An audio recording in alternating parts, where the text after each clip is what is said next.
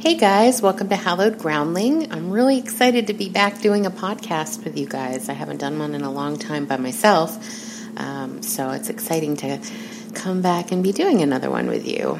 Um, so, I'm going to be continuing the Halloween series with you tonight. I'm going to be breaking the series up as follows. Uh, tonight, we're going to be doing Halloween 2 and Halloween 3. Then we'll be doing four and five, and then six, H2O, and Resurrection, which I could skip, but I won't for the sake of the series. Then we'll be doing Rob Zombies 1 and 2 in one podcast, and then I will do a podcast dedicated to the brand new Halloween, which came out this past year. I finally get to see it.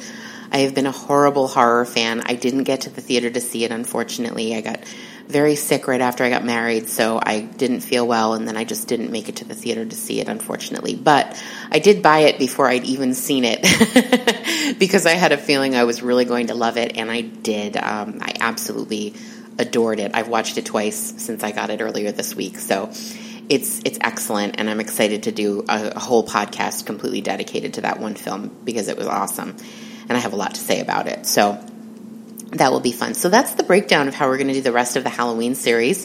And as I said tonight, we're going to be going over Halloween 2 and 3.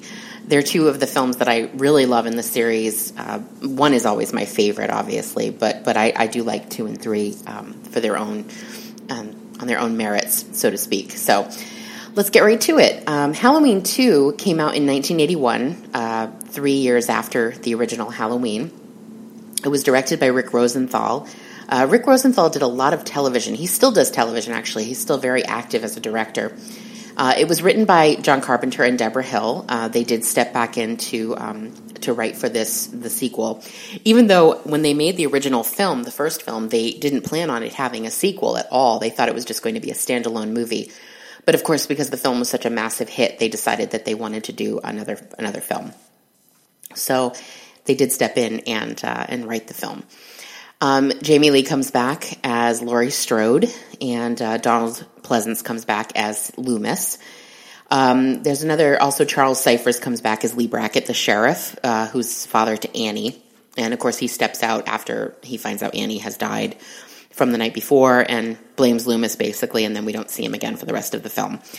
And of course, then Loomis joins up with another law enforcement official to try to figure out where Michael is and what's going on and everything like that. So, um, besides that, for the cast, um, there's also Lance Guest who plays Jimmy. Uh, he's one of the orderlies, and I really love Lance Guest. I think he's a fantastic character actor. He was um, he's been in so many things. But the one that always stands out to me is he played Michael in uh, Jaws: The Revenge, the fourth Jaws movie that they made and he played Michael in that. He's a, a marine biologist, and it's in the Bahamas. Um, he's really excellent in that movie. That movie's terrible. It's a real clunker, but it, but he's wonderful in it, and I really enjoy him in that film as Michael. I think he's great. He's also a really neat little fact that I found out while I was doing some research is uh, he starred with Dan O'Herlihy, who actually played um, Cochran in Halloween Three. He starred with him in The Last Starfighter, and it was actually directed by Nick Castle, who played the Shape in the original Halloween. So there's all kinds of Halloween family things going on. It's kind of neat. I liked that those little uh, tidbits that I found out while I was doing this. Um, also, uh, Jeffrey Kramer is in Halloween 2. Uh, he played Graham, and he was in the first Jaws, of course. So uh, I love all those uh, those neat little connections. Uh, Leo Rossi played Bud, who is another orderly, and um, I every time I see Leo Rossi, I can't help it, but all I can think about when I see him is the accused. Um, he was in the accused. He played one of the the guys that cheered on the rape that they actually go after in the film uh, in the trial um, to convict them for uh, basically egging on what happened. And he has like a scorpion tattoo on his arm, but I always remember him from that movie because he was such a horrible guy, like just terrible and uh, and every time I see him, that's all I think of, even when I see him in Halloween too. So um, yeah, you know. But hey, what are you gonna do? I just can't. I, it's so funny. It's like I just associate him every time I see him. I'm like, yep. And I just think of you from The Accused every time. Every time I see your face. Uh, Pamela Susan Shoop played Karen, who was one of the nurses who actually has a little tryst going on with Bud, and uh, they both um, eat it when they're down fooling around in the jacuzzi downstairs, and that seems pretty revolting in the in the movie too. So, um, and also something I found out while I was doing research is that Dana Carvey is in this. Uh, he plays an assistant, and I, you know, I've never seen him in it, and I was really shocked when I saw him in the credits. I was like, "Where is he in the movie?" So I'll have to go back and watch it um, and figure out where he is. I'm sure I can find it easily, but it's just I, I've never noticed that before. When I was doing the research, I was like, "Oh, how interesting! How cool!" He was very young, obviously, when he did that. So, a uh, basic synopsis of Halloween 2. I mean, if you haven't seen it, which I hope you have if you're listening to this, uh, it takes place directly after the original film. So, literally picks up where the other film left off. Um, a neat little thing was that when, uh, in the end of Halloween, um, Loomis shoots Michael six times, and Michael falls off the balcony and onto the ground. And then, of course, Loomis comes to the balcony, looks, and he's gone. Um, but when you watch Halloween 2, they actually, you know, they, they replayed some of that at the end. They replayed when Michael sits up, you know, after the scene in the closet with Laurie, when he goes to choke her, and then Loomis comes upstairs after the kids run outside screaming. And um, when he shoots him again in, in in not again, but when he shoots him in part two in the same scene, there are seven gunshots instead of six shots, which is it's always it always stands so far out to me every time I hear it. And I'm like, I don't know much about guns, but I don't think that gun ca- holds seven bullets. I think it only holds six, which makes it kind of funny. So, um, yeah, that always sticks out to me. and of course, so it's it's picks up right there. And then Laurie's taken to the hospital because she's injured from what happened um, at the house. And it's basically the night is just Michael's out. He's trying to find Laurie, and um, he figures out quickly that she's at the hospital. But Loomis is like driving around with the cops, trying to find Michael, trying to figure out where he is. And um, and of course, it all comes to a, a, head at the hospital at the end. Michael gets to the hospital and he chases Laurie, and uh, Loomis finds out the uh, big cliffhanger in the film, which we'll talk about in a little bit. So that's kind of a brief synopsis of Halloween 2, of what happens in it. Um, so, one little neat thing that I found out was that is the exact same mask, actually, in Halloween 2 that is in, in, in the first Halloween. Now, I found that fascinating because the mask looks totally different in part 2. And I, with doing this research, I found out why it looks different so I guess what happened at the end of the first film, well, first of all, Nick Castle, who played the shape in the first movie, he um, apparently would take the mask off and he would fold it in half and put it in his back pocket when he would be not filming a scene, which gave it some, you know, it was, it was getting some bent, worn look to it because of that. And then um, apparently at the end of the film, Debra Hill took the mask home with her and she put it in a box and she put it under her bed. But she was a very heavy smoker, so it got very yellowed while it was under her bed. So it had a very yellowed look to it when they took it out to use it for part two. And also, Dick Warlock, who played Michael in the second movie, he was a lot shorter than Nick Castle. So he, you know, he, he, the mask looked wider on him than it would have looked on Nick, who was very tall and thin. Um, so it was it was pretty wild. And then I guess at the apparently at the end of part two, they ended up giving Nick, um, Dick Warlock the mask, the which is so cool. He ended up with the Halloween mask, which uh, that's awesome, uh, the original one. Um, so they gave him that. They gave him the knife. They gave him his jumpsuit, eh, like the entire outfit, pretty much. And then, because they planned on not making any more, and then of course they ended up making four, and they regretted that. And I guess after that, they never gave away another piece of the Michael memorabilia to any of the actors that played Michael because they said, well, "Who knows if we'll use it again, if we'll need it again." So and of course, when you know you watch part four, the mask looks completely different. Michael looks completely different in the fourth film than he does in the second film or the first. He always looks different in every film. I mean, I'd have to say that this new movie got him fairly close to how he looked in the first film, except that it's much more gritty and dirty because it's a many, many years later. But um, yeah, he, it's it was just really fascinating. I thought that was pretty cool that they gave him everything, and then you know they ended up making another film and had to redo everything all over again. Um, speaking of like you know what people have to wear for the films. Apparently, Jamie Lee um, she cut her hair very short in the '80s, and so she had to wear a wig when she did this movie because her hair was super super short, and they wanted her to look like she looked that night, so she had to wear a wig.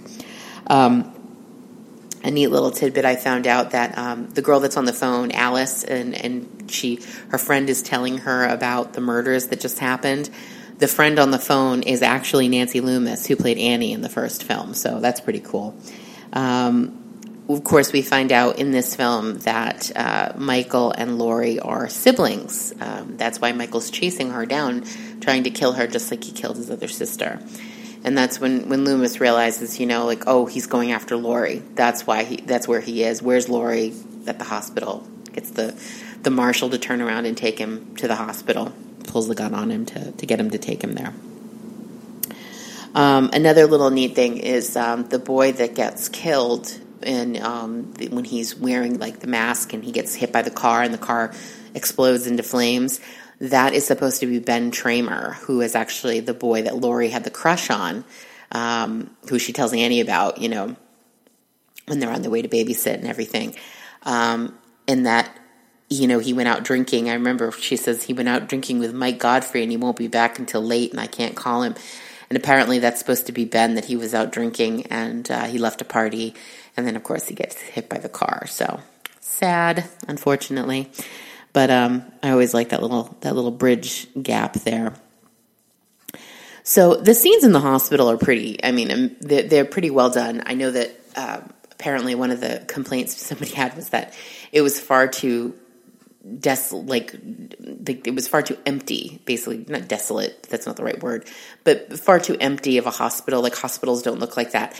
And i can vouch that actually very late at night i've been in a hospital. I've unfortunately i've had to be in an emergency room and they're pretty quiet very really late at night. Like there's not a whole lot of you know like people coming in and out honestly. Um, especially i think in a small town you know that it would be even quieter in a small town so I can kind of understand that. I mean, that that was one of the the things that the faults that people put on it that there's no way that the hospital would be that empty that he would be able to walk through it. But it's like, no, in a small town, it could be definitely late at night, could be that dead and quiet, and uh, he could, you know, wreak havoc, as it were. I think that the scenes are filmed really well. I think Rick Rosenthal did an amazing job filming the movie. It's good. There's the dark and the light. I love the use of shadow. I love the scene where um, the nurses are talking outside the door and you see Michael like in the nursery behind them, behind the glass. So creepy to see him with all the ba- in the room with all the babies. That's just so weird. Um, and then later to see him like he's in the shadow, like he's behind the curtain. I always find those those hospital curtains so creepy. Those you know, they're so weird. And um, of course, we see Michael's shadow behind one listening to them. And I love the way they they used all those little dark corners, light corners in the film to do that. Um, when Laurie gets away, too, when she's kind of limping down the hallway and she hides in one of the hospital rooms and tries to use a phone, you know, when she's starting to realize that something's going on, something's wrong, and she's kind of drugged as well. It, it's very creepy. The movie is really well done. I have to say, though, my favorite scene in the whole movie is actually when Laurie first sees Michael and uh, Michael kills the nurse, and then he starts following her and she goes down to the basement and he follows her down to the basement and like there's this it's just such an agonizingly slow chase scene where you're you're agonized because you you, you like he's almost touching her and then you know she gets away and then when she runs and gets inside the elevator, that is like the worst. And he comes up real slow and he just like sticks his hand in his hand just makes it and then the door shuts. So it's just, I think they did it so well. I think they really um, kept the suspense going very well during that film. And especially in that scene, that that's oh, that scene always makes me kind of cringe every time I watch it. Even though I know what's going to happen, it still makes me cringe. I also love the end of the film. I love when uh, Loomis shows up at the hospital and uh, they have the big, you know, shootout in the, um, the, the the room with the gas, and of course there's the huge explosion, and then we, you know, we don't know what happened to Michael at the end of the film, but you know, obviously he got away. um, I I also love too when his eyes bleed behind the mask. That's just a really cool shot and really well done. Apparently there were blood the like blood pumps inside the mask that he had to push as soon as they were done. And I love that he puts his hand up to his face. That always that scene is really that shot is really cool. I always like that too. So I enjoy Halloween 2 a lot. I think it's a great film. I think it's a good continuation to the story. I love, you know, I love watching Laurie Strode. I could watch Laurie Strode in any incarnation. Um, I'm I'm so happy that she did this new movie. I, I can't wait to talk to you about that in that last podcast because it's it's an amazing role that she plays so well and what it, it, was just fantastic writing really well done. So i love this character and i love seeing her. She's so strong and she's so you know she just perseveres throughout all the films. And especially you know i love h2o as well. I'll talk about h2o um, when i get there too but this character is just fantastic. So I'd watch Laurie again and again. I hope I hope they make another Halloween. I really do, like another new Halloween movie to, to keep the story going of what happens to Laurie because she's just a great, strong female lead character. So kudos for Halloween 2 and for the new Halloween. Uh, but let's move on. So next in the series is Halloween 3. And what a change is that, right? Because Halloween 3 is completely different. So Halloween three has uh, the tagline "Season of the Witch." Um, I don't know if it's a tagline really. It's actually the like the title. It's Halloween three: Season of the Witch. Colon Season of the Witch. Uh, it came out in 1982. Uh, it was directed by Tommy Lee Wallace. Uh, it was also written partially by Tommy Lee Wallace, but basically it was written by Nigel Kneale and um, he's uncredited on the film. And so is John Carpenter, who did a rewrite of Kneale's script along with Tommy Lee Wallace. So I think Tommy Lee Wallace might be given top billing for the writing because neither John Carpenter nor Nigel Kneale were credited with the writing. But we'll talk a little bit about that in a bit. So Tommy Lee Wallace is known basically for he did Fright Night 2. He also did it uh, the miniseries of it that came out in 1990 with Tim Curry. Um, he did that he's uh, he's a really great director. He's he hasn't done a whole lot, but he's really done a lot with like John Carpenter. That's why he ended up, I think, on this movie. Um, he's done a lot as his like on his crew and done voiceover work and done acting stuff. So he's a he's a big horror movie person. Actually, you see him around a lot. And then um, for the cast. Tom Atkins is in it playing Daniel Chalice, who's like the lead in the film. And Tom Atkins is amazing. He's wonderful. He's such a great actor. He was, uh, of course, played the dad in Creepshow, which is one of my favorite horror movies. And uh, he also was in The Fog with, you know, the John Carpenter movie The Fog. And he's just a solid character actor, and he's wonderful in this movie as the doctor, Daniel. Um, and then Stacey Nelkin played Ellie, who uh, is his kind of uh, love interest slash, you know, fellow detective for what's going on during the film. Uh, Dan O'Herlihy, who I mentioned uh, in the last part, uh, was played Conal Cochran, um, who's the head of the Silver Shamrock um, Novelty Company, and he's wonderful as well. Uh, Nancy Loomis, uh, actually, her last name now is Keys. I assume because of her, like she got married or, or something. She plays uh, Linda Chalice, um, his ex-wife, actually, in the film. And apparently, when they made this movie, she was pregnant with Tommy Lee Wallace's baby, which I found out while I was doing research. She's fantastic. She's great. She was in The Fog as well, you know, and uh, she, she's just a wonderful character actress. I like her a lot. I think she's she's been around, a lot of the Carpenter movies. So, so apparently, uh, you know, of course, the the synopsis of this film, we'll go over very briefly, is that there are these masks that this company has made. They have this annoying jingle that comes on every five seconds to tell kids how many days there are till Halloween. And then if the kids, you know, tell them to buy this silver shamrock masks, wear them on Halloween night. And this keeps coming on and on and on. Well, uh, a man comes to the hospital. Um, Daniel Chalice is a doctor, and this man comes to the hospital. He's very sick. He ends up getting, this man comes in to, and kills him. And he's in a suit, and it's basically like he, they come in, they kill him, he's gone. And he realizes something fishy's going on that the like that this something happened to this man. His daughter is Ellie, who comes in and is you know cons, you know wants to know what happened to her father.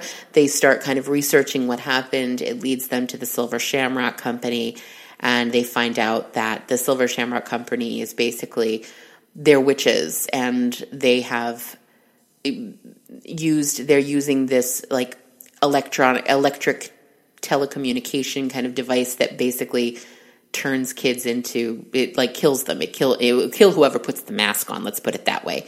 And um, they'll turn into you know bugs snakes all kinds of creepy crawlies and terribleness. And uh, you know and basically just i don't know turn like i don't even you don't even see what happens really to their face except to like the woman that is in the room and you know they kind of turn to goo. It's very very creepy. But yeah their their basic plot is to kill a lot of children on Halloween night with these masks so it's it's incredibly creepy and and um, Daniel's trying to put a stop to it before it uh, gets too serious along with Ellie and of course you know nothing turns out the way that they want it to unfortunately.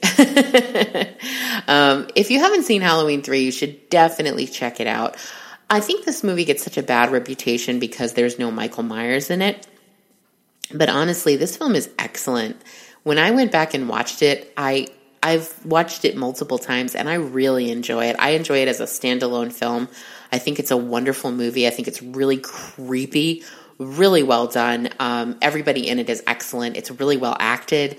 Uh, it's just a fabulous movie, and um, you know, and you could take it apart from the Halloween series with Michael Myers.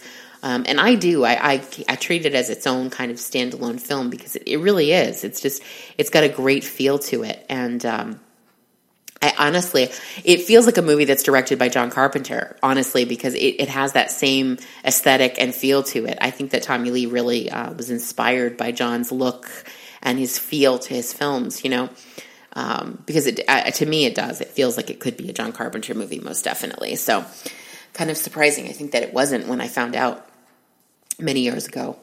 So, um, a neat little tidbit of why they made this movie and it doesn't have Michael Myers in it. That apparently the plan was that John Carpenter thought that every year they could make a Halloween movie that had like a new story. It was a completely different story. So it didn't have anything to do with Michael Myers. It would just be a new story every year for Halloween, which I love that concept. But apparently the movie did, you know, this movie did not do well when it came out in the theaters. I think people were expecting Michael Myers. They were very disappointed. And then it ended up, you know, it didn't do well at the box office. So then, of course, they wouldn't give them the funding to do it again. And I think that the the reason that that probably failed was because they'd already made a part two for Halloween. So I think now at this point, people expected a part three to be with Michael Myers, and then when it wasn't, they were very disappointed. So that's that's probably why that it, it didn't do well. But I love that concept of making a new movie every year that has something to do with Halloween, but it's not the same story. It's something different every year because you know there are stories happening all over the world on Halloween night. So who knows what what what they could come up with. But I like that concept a lot a neat little tidbit I found out was the voice of the operator on the phone when Daniel calls is Jamie Lee Curtis, and she's also the voice of the uh, curfew and uh, at the in, in Santa Mira, the um, the town that they're in, where Silver Shamrock is. You when you overhear the the, the voiceover saying when the the curfew is, that's Jamie Lee in that, and also Tommy Lee Wallace was the voice of the Silver Shamrock ads. So they they used all these like inner inner people to to do all these fun little voiceovers during the film. Um, one of the the neat things is the the Silver Shamrock theme is actually London Bridges falling down. Silver Shamrock, you know, it's like I won't sing it because you guys are going to have it in your head because I know I get it in my head when I watch it.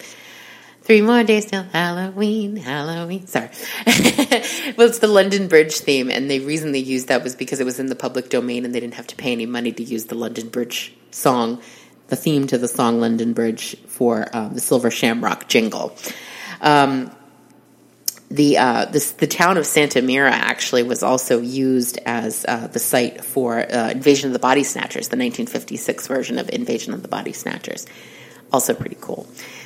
Yeah, it's. I mean, it's the town is very creepy because the people that are there are all kind of you know working for Silver Shamrock in their own way, or they owe something to the company because it's such a small town. So they're all kind of keeping the secret of what's happening in that factory for um, you know for their own evil purposes it's it's just a really great movie and it's really scary and I always feel so bad for him especially when Ellie turns you know and and it's it has a very invasion of the body snatchers feel to it especially the Ellie scene that that has an incredibly um, body snatcher feel to it when you see it. So it kind of made sense that this was the movie that uh, that, that, was filmed there as well, or fil- or you know set there as well.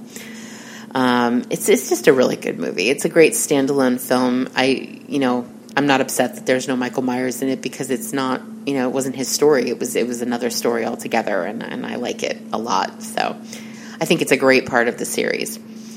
So there you go, guys. There's uh, Halloween two and three, and uh, we'll move on next to do four and five, as I said.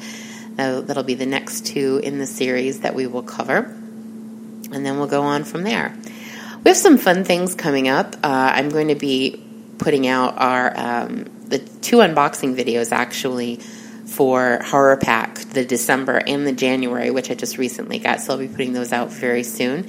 And then I also have um, my uh, unboxing for the Horror Pack Coffin Box, which I also got in December. I got both of those on Christmas Eve, actually, so I opened them on Christmas Eve. So those videos are cute. I just hadn't put them out yet, so I'm going to have like a big glut of videos. The other thing that I'm going to be um, having that uh, is a little contest. I have a movie that I want to give away for this contest. I'll give all the information when I uh, when I release it, so it should be pretty fun. I'm, it's kind of a little drive to get followers, so I'm hoping I can get some uh, some new followers from that. So that's about it, guys. it's been a long week, but I'm really excited that I got to do uh, two and three with you guys tonight. So we'll keep going with this series and do four and five, and I'll see you soon. Stay spooky.